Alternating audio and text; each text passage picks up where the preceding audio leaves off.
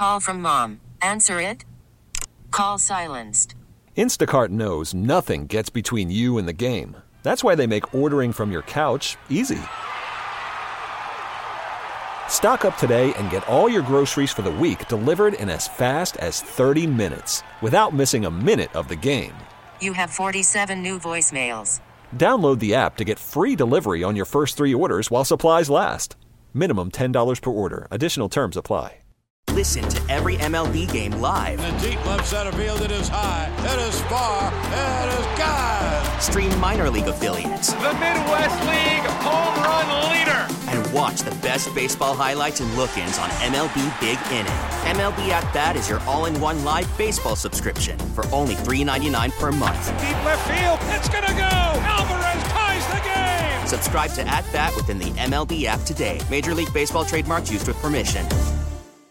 Time now for our uh, Radio.com Sports NFL Insider. Jason La Canfora. Insider calls are brought to you by Mercedes Benz. Drive a Mercedes Benz van and find out how far Extra Mile really goes. You can also hear Jason with Brian Baldinger on Baldy's Breakdown with a new episode out twice a week. Just search Baldy wherever the podcasts are. Jason, how you been? I'm okay. Hope everybody's well there. Doing extremely well. Um, let me start off first and foremost. The uh, Baltimore Ravens still have the COVID issue going on. The game has been pushed back now until Wednesday, uh, where the NFL made the, the Denver Broncos play without any quarterbacks. Is the NFL kind of all over the road on, on kind of their rules and regulations when it comes to COVID and what they'll do for teams? No, um, not at all. Uh, the Denver Broncos had one positive result. It was a quarterback who had four close contacts. Those close contacts um, all chose to ignore various uh, parts of the protocol, which made them um, immediately become high risk close contacts. They gathered for longer than they should have. They gathered in a manner they shouldn't have. They ate meals in that uh, area together when they shouldn't have. They didn't wear proper face masks, and uh, they lied. they weren't forthcoming to the original investigators, w- which actually led to other players on that team reaching out to the NFLPA and saying, "Hey, we probably shouldn't be practicing because we probably shouldn't be around those guys." Um, it was limited to a group of close contacts in one position group, and again, only one player testing positive. The Ravens still have players testing positive. It's it's mm-hmm. apples and oranges. They had an outbreak in their weight room that stemmed from a coach uh, who shouldn't even have been in the building, who should have stayed home because he wasn't feeling great, and everybody goes through the weight room. And it took eight days before the league felt comfortable enough that everyone who needed to be quarantined had been quarantined. I mean, we're talking about 20 players on the COVID restricted list.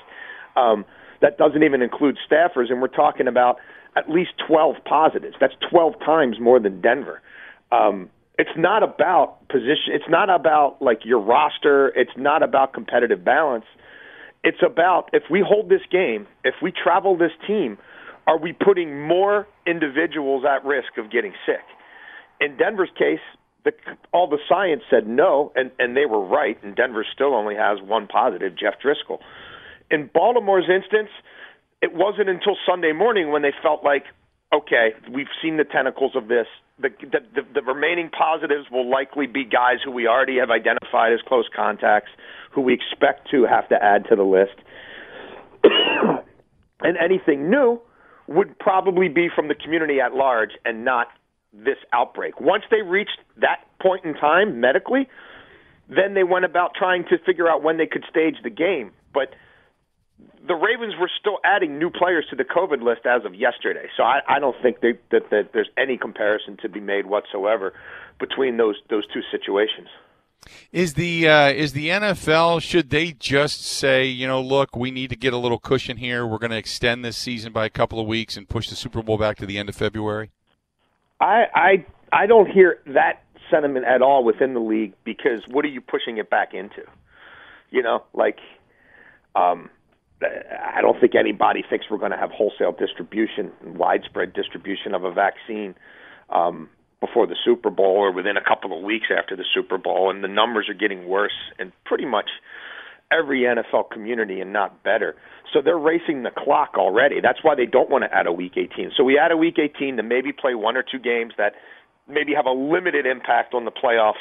We push the actual playoffs back further into uh, the unforeseen, and then we just hope that things get better. I, I think what we're dealing with um, from a scheduling standpoint this week will happen again. It'll it may happen to some degree every week, but if the the, the goal is to crown a champion, to whittle down from 32 to one, in something like the normal manner it's done, pushing back regular season games doesn't really accomplish that. Like because again, I, I I haven't you know like what I don't really know what's to gain other than maybe you mitigate a little something here, but then you're going to be clustered again.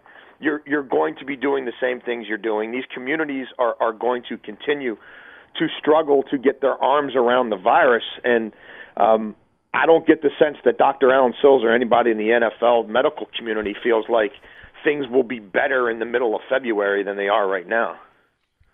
Uh, let's talk uh, more of the X's and O's side of things. Uh, Packers get a win. They're right behind the the Saints uh, for the top spot in the NFC. The Saints or the uh, Seahawks get another win last night. We've seen Brady struggle. We have seen some of these other teams rise and then take a step back. And right now, who do you think uh, are the top two or three teams in the NFC? I think New Orleans. I mean, you win eight in a row. The defense has really reached a level now where it's it's playing great football. They can win in different ways with different style quarterbacks.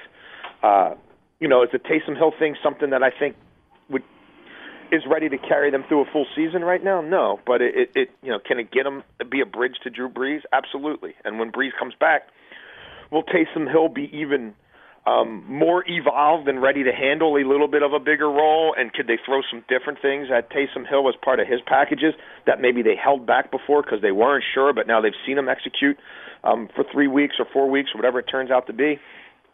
I think that could bode very well for them. And remember, all the stuff they run for Taysom Hill as a, you know, as some seasoning, as whatever, the paprika on top, they not they're not doing right now because there's only one Taysom Hill. So when you have the element of Drew Brees and Taysom Hill on the field at the same time with Kamara, with Thomas, um, you know, with Sanders, with Jared Cook, and whatever variety Sean Payton decides, that I think that's going to fortify that unit um, e- even further. So I, I think they're a very balanced football team, and, and I think they're the best team in the NFC. You know, Seattle and Green Bay.